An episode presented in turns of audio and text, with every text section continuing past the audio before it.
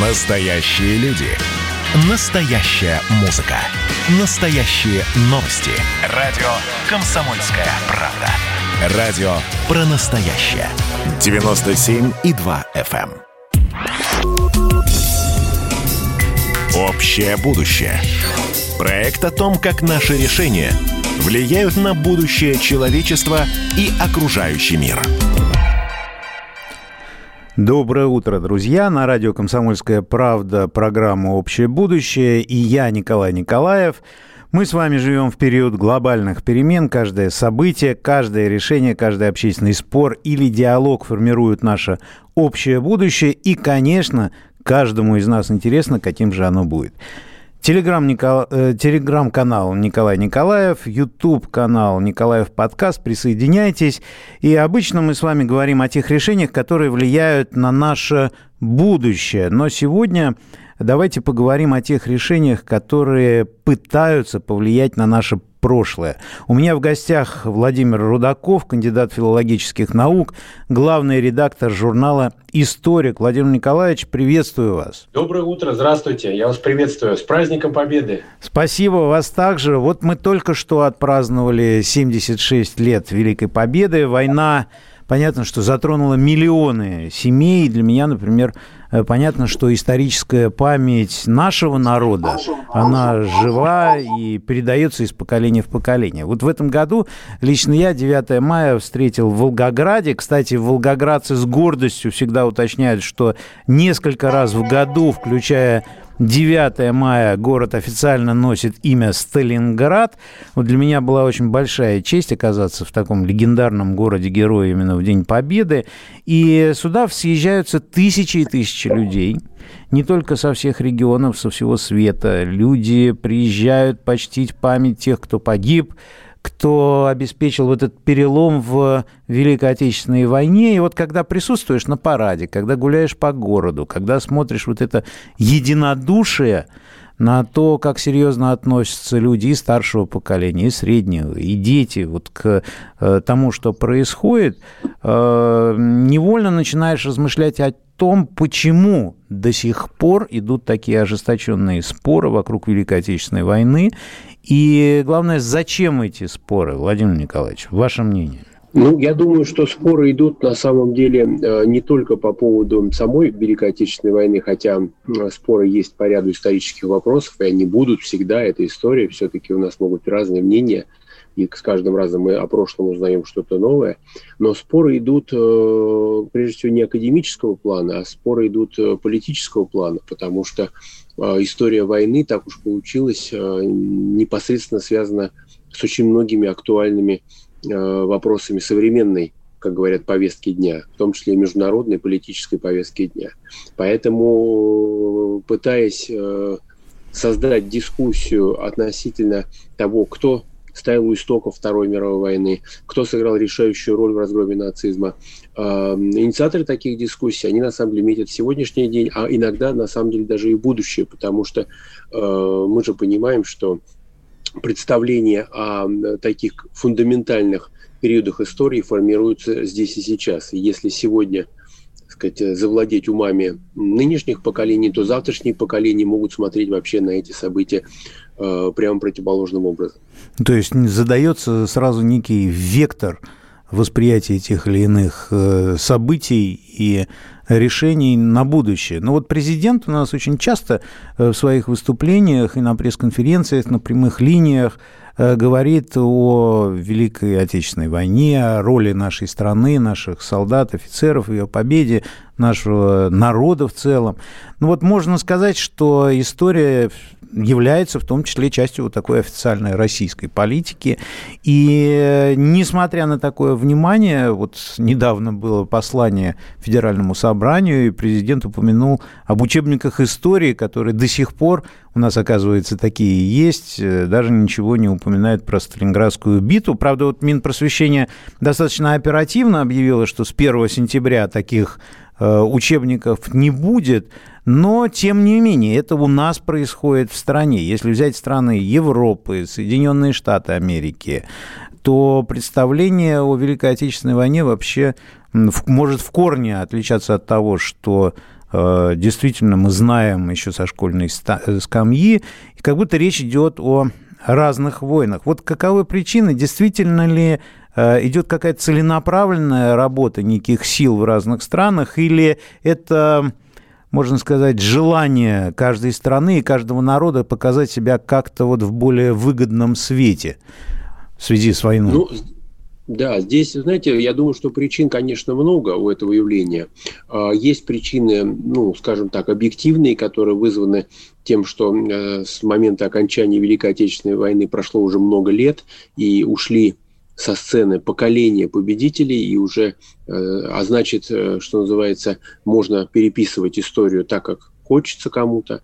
А, с другой стороны, конечно, влияет то, о какой стране идет речь, потому что э, страны Западной Европы очень, так сказать, за годы, прошедшие после Второй мировой войны, оказались переориентированы, так сказать, атлантически в сторону Соединенных Штатов, и там Соединенные Штаты во многом задают Э, вектор э, исторической памяти. Соединенные Штаты выглядят как освободителями стран Западной Европы, а по логике вот этого вот тренда и всего мира. Да? А, но есть еще третий момент, это восточноевропейская политика памяти, которая эм, в последние годы формируется как, ну, если хотите, антироссийская, антисоветская, антироссийская политика памяти, но на противофазе, на отрицании тех постулатов, которые были заложены в традиционную э, картину Э, Второй мировой войны, которая существовала в этих странах на протяжении э, всей второй половины 20 века. И мне кажется, вот этот вот э, тренд, который в странах Восточной Европы, он наиболее опасен, потому что э, он на самом деле э, пересматривает даже не то, э, кто сыграл большую роль в разгроме нацизма, а он пересматривает э, вообще, вообще шкалу ценностей, связанную со Второй мировой войной.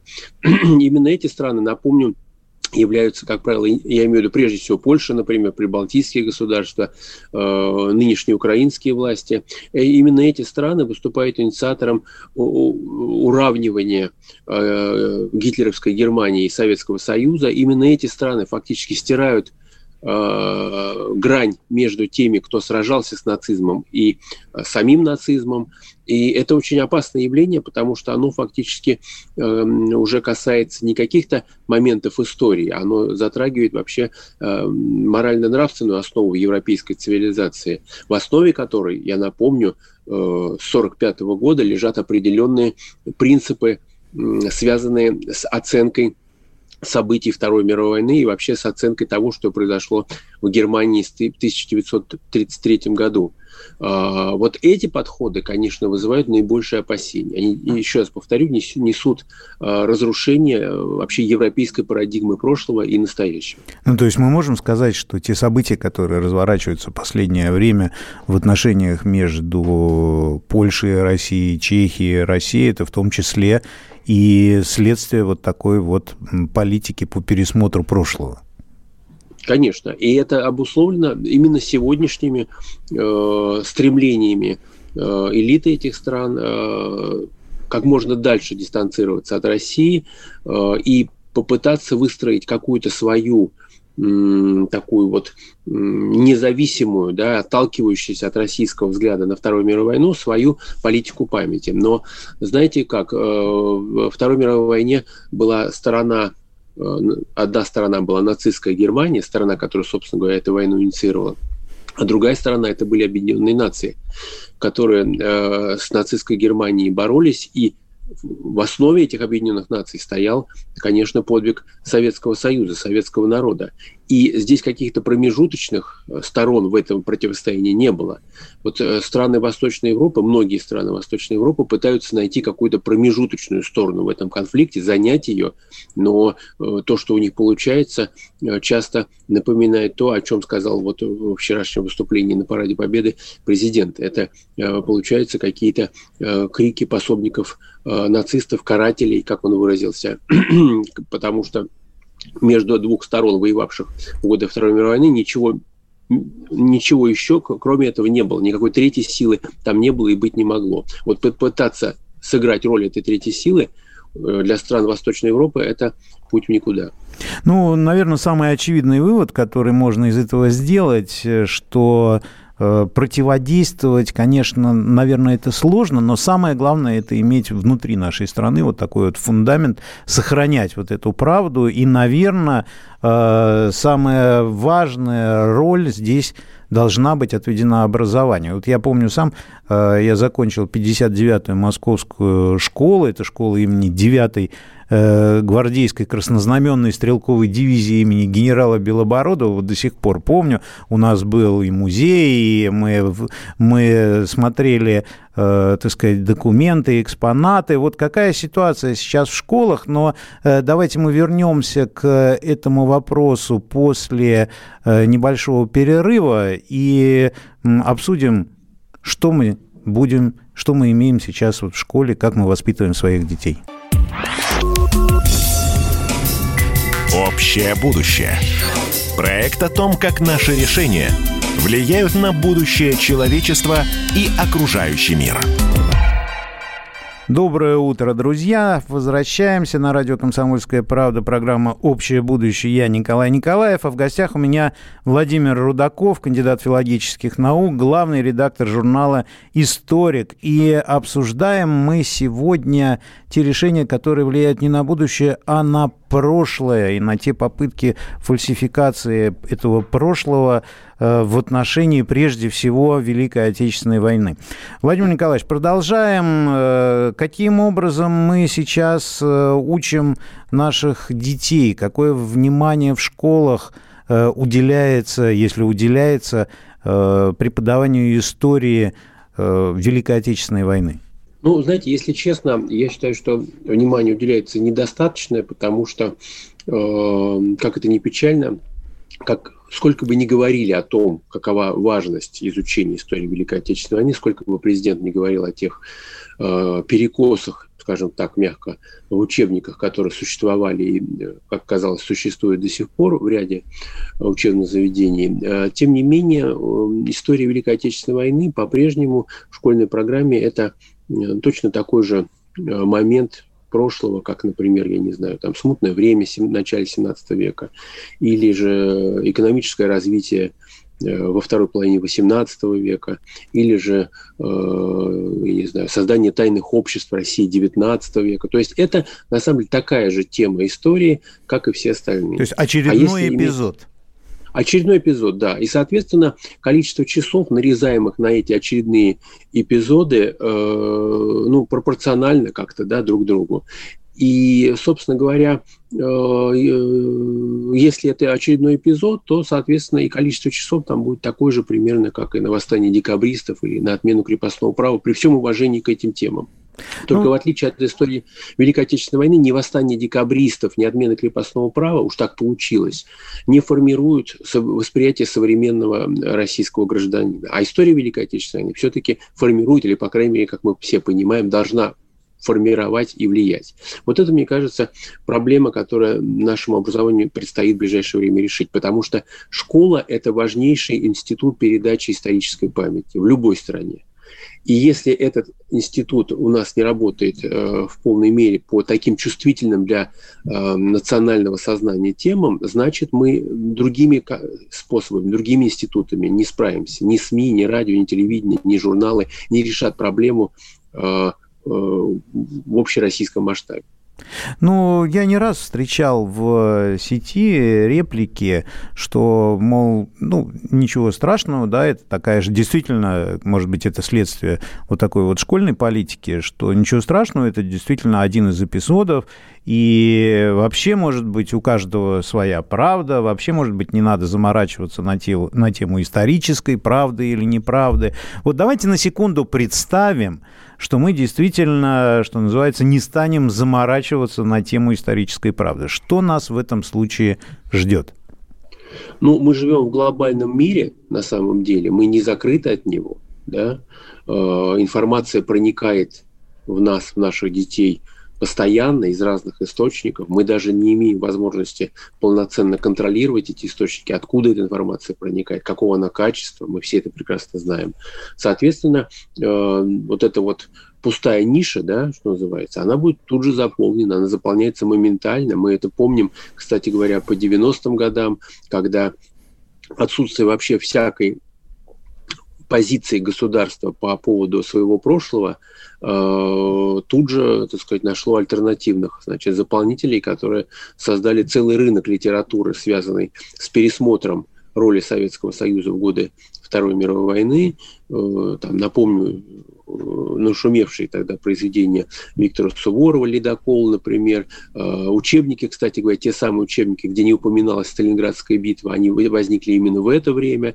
То есть на самом деле э, свято место пусто не бывает. Если мы уходим от этого, мы должны смири... А, от Э, так сказать, представлений, собственных представлений о нашем прошлом, если мы считаем, что это вещь факультативная, значит, э, мы получим представление о нашем прошлом, созданные другими авторами, другими, э, так сказать, коллективами авторов, которые в данном случае, конечно, будут исходить не из каких-то сугубо гуманитарных мотивов, а будут преследовать вполне понятные политические цели, потому что история, хотим мы этого, не хотим, я имею в виду история не как наука академическая, а история как сфера общественного сознания, она под подвержена, что называется, таким вот политическим боям, да, она одна, а, один из фронтов этих боев, к сожалению.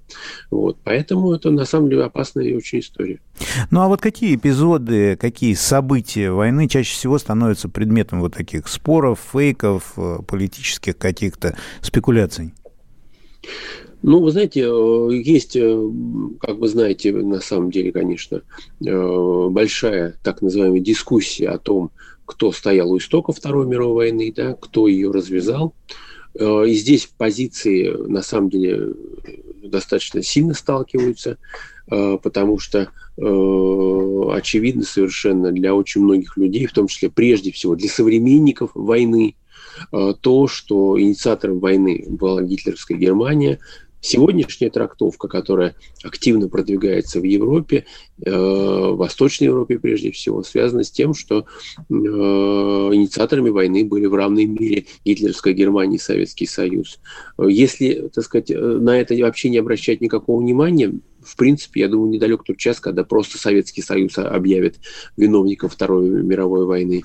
Думаю, найдутся, так сказать, интеллектуалы в кавычках э, там, в институтах национальной памяти Восточной Европы, которые э, слепят непротиворечивую версию того, как, иници... будучи инициатором Советского войны Советский Союз, значит, проиграл эту войну э, коалиции западных демократий во главе с Соединенными Штатами. И эта история будет преподаваться в школах э, там э, на востоке, а может быть даже и на западе Европы. Э, если мы хотим, чтобы эта версия рано или поздно проникла к нам, мы, конечно, можем абстрагироваться от нашего прошлого и, так сказать, как говорится, не сильно заморачиваться по поводу того, сколько часов истории и на уроках истории посвящено истории Второй мировой войны. А если мы хотим все-таки, чтобы наше представление о прошлом по крайней мере, в головах наших сограждан существовало. Если мы хотим, чтобы мы сохранили ту память о войне, которая, которая была у наших предков, у тех людей, которые, собственно говоря, победили нацизм, мы должны этим заниматься. Это долгая, кропотливая работа, но наши э, геополитические партнеры ей занимаются, а мы часто считаем, что это по умолчанию происходит само собой. Само собой, ничего не происходит. Ну, вот причины войны – это раз Сталинградская битва, понятно, как э, момент перелома, можно сказать, хода всей Великой Отечественной войны. Какие еще э, эпизоды используются для таких спекуляций. На что обращать внимание? Это надо так с э, критической ну, на самом точки обращ... зрения. Обращать внимание нужно на все, надо формировать э, целостную картину да, прошлого, в том числе и прошлого, связанного с, с Великой Отечественной войной, со Второй мировой войной, потому что то, в, в каком месте, что называется, э, э, стрельнет да, э, в голове у наших Э, значит, э, у критиков нашей концепции э, истории сразу даже и не предскажешь, потому что то мы слышим нападки на Зою Космодемьянскую, то мы слышим совершенно фейковые вбросы которые не имеют на самом деле никакого отношения к академическим дискуссиям по поводу того, стоило ли сдавать стоило ли защищать Сталинград, а может быть, стоило его сдать, сдать и сохранить жизнь. То есть представить себе, с какой стороны э, ударят по э, нашему прошлому, часто оказывается невозможным. Для этого и нужно формировать какое-то общее представление на этот счет. Ну и, конечно, мы сказали о начальном периоде Второй мировой, финальный период Второй мировой, я имею в виду события, связанные с освобождением Германии, тоже э, тема для очень серьезных э, фальсификаций мистификаций, э, в данном случае и э, на Западе, и на востоке Европы, прежде всего на Западе Европы. Э, речь идет, о, вы, наверное, об этом знаете, о, о, о таком представлении, что советская армия в Германии занималась только изнасилованиями, только бесчинствовала. Да, лютовала. А, да, и лишь факультативно занималась тем, что освобождала немцев от собственного значит, нацистского режима. Очень растиражированная на Западе версия, очень фундированная, что называется, есть и кинематограф, и историческая литература художественная на эту тему, и, так сказать, околонаучные публикации. То есть это целое вот направление – на самом деле э, общественного сознания на Западе, это э, говорит о том, что это не просто какие-то, так сказать, э, импровизации, это серьезная работа, нацеленная на пересмотр роли советской армии, Советского Союза, а значит и России, потому что все, что касается Советского Союза, так или иначе бьет по современной России. Ну и э, проецируется на образ э, современной России, соответственно, Обязательно. люди начинают достаточно настороженно смотреть на нашу страну и на сотрудничество с ней. Спасибо, Владимир Николаевич. Для меня очевидно, что это, конечно, очень важная тема. И вы знаете, мы не успели поговорить говорить, но очень важно сохранение вот этой исторической правды, мне кажется, в каждой семье. И в гостях у программы «Общее будущее» на радио «Комсомольская правда» был Владимир Рудаков, кандидат филологических наук, главный редактор замечательного журнала «Историк». Я Николай Николаев. Все наши программы вы можете посмотреть и послушать на YouTube-канале «Николаев подкаст». Ссылки и многое другое публикую также в своем телеграм-канале Николай Николаев. Всем удачи, думайте и никогда не оставайтесь равнодушными. Общее будущее. Проект о том, как наши решения влияют на будущее человечества и окружающий мир.